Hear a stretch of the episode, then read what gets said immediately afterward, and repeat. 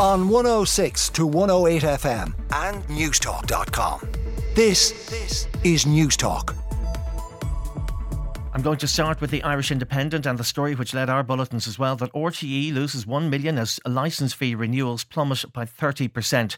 There's been an increase in the number of people failing to pay the TV licence fee as RTE grapples with a rolling financial scandal, according to new figures. The latest data shows a drop of more than 30% in TV licence renewals in the first week of July compared to last year. The development has cost RTE close to €1 million. The numbers paying in June also declined. Figures released by the Department of Media reveal a fall of almost 6,000 in the number of people paying their €160 licence fee compared to the same period last year when more than 15,000 licences were issued. So a comparison there with what's happening since the controversy at the station broke in the last few weeks, and the media coverage of it as well. Also on the front page of the Irish Independent, crisis talks and global heatwave as data shows Ireland getting wetter.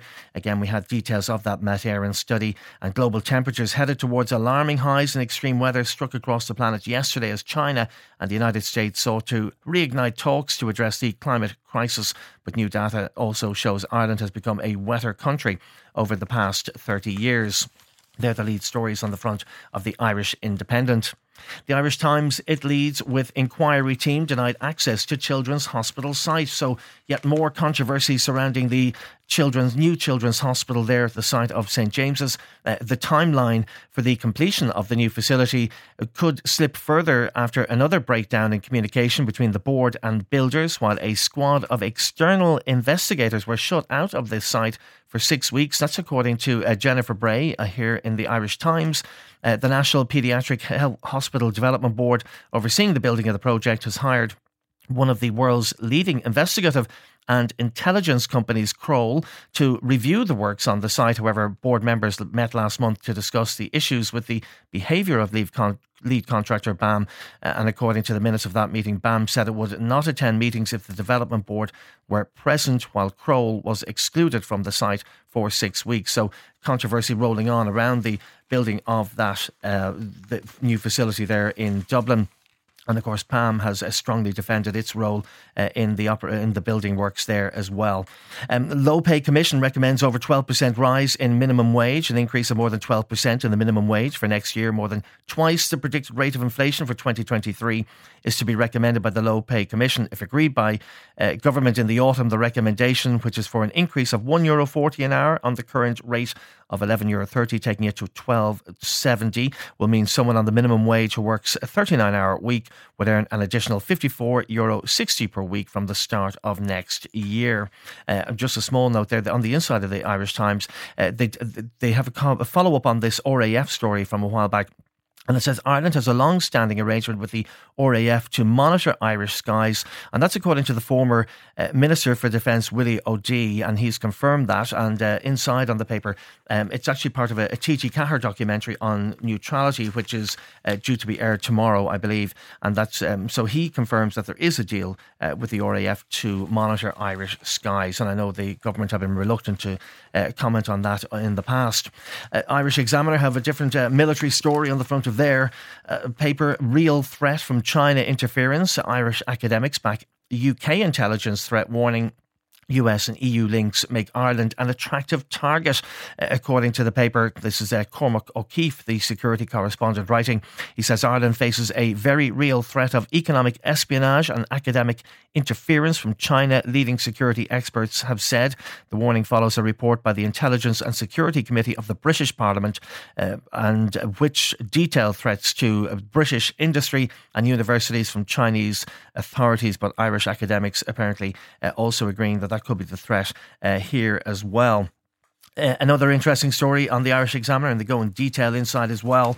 Vote on constitution sexism may be delayed. The government fears it may have to abandon a promise to hold a referendum to remove a sexist reference to women within the home in November. Earlier this year, the Taoiseach said a referendum to remove the gendered reference would be held before Christmas, but members of the government now believe the timeline's not realistic. While the deletion of the women within the home element is seen as relatively easy, ministers have hit a roadblock in defining the family, which is currently linked to marriage in the constitution. and members of the coalition are also concerned that even if these significant issues are ironed out, the Referendum Commission won't have enough time to carry out its work ahead of the November deadline. So they're a fall in the timeline there for removing that reference to women in the home in the Constitution.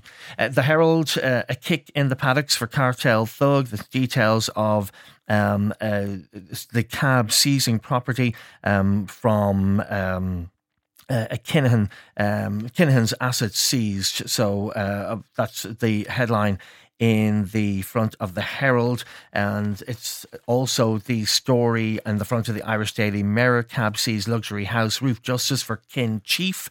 That's according to the Irish Daily Star. Well, the TV licence fee dominates the rest of the tabloids. Irish Daily Mail, the TV licence revolt begins. RTE suffers a 22% drop in numbers, paying €160 fee at the height of the scandal engulfing the broadcaster, while the Irish Sun has a poll on the return of Ryan Tubridy to the airwaves. It says, nation divided on Tub's RTE future. Exclusive poll in the Irish Sun. 50% say Star should go, but 40% back him. And then the Irish Daily Mirror, its take on the licence fee is that its headline is TV licence flee. Thousands not renewing, leaving €28.5 million hole in networks' finances. That's a real challenge for the station, I have to say, and the future of public broadcasting as well. If there is a boycott of the licence fee, etc., and pressure on the government then to come up with a new funding model, which they have said they will try and come up with by the end of the year. So inside the papers, some interesting stories grabbed my attention. On page 11 of the Irish Independent, tax makes little difference to price of high sugar drinks. Eilish O'Regan writes that customers in Ireland with a sweet tooth are often not being charged extra for high sugar drinks in supermarkets, and it may be time to hike the sugar tax. A new study has found the sugar tax on sugary fizzy drinks introduced in 2018 was aimed at making them more expensive in a bid to tackle high levels of overweight and obesity. However, the lack of price difference undermines sugar tax, the study in the Journal of Public Health showed, and the study led by Frank Houghton of the Technological University of Shannon examined the relative cost of leading brand full sugar and sugar-free carbonated soft drinks in a sample of 14 different supermarkets. So interesting to see. There's a suggestion that they should hike the tax in order to make it worthwhile for the supermarkets to pass on that tax as well. The page 3 of the Indo, fuel prices remain steady, but excise duty will rise in September. Petrol and diesel prices have remained steady this month as the fuel market stabilises. That's according to figures from AA Ireland showing the average petrol price in July was unchanged compared to June with €1.65. But of course, a reminder that the excise duty, of course, will rise in September. Near-miss asteroid only noticed after it flew past. This is another story in the Indo. Earth narrowly avoided an asteroid that flew past last week. Then scientists did not spot the object until it had made its visit.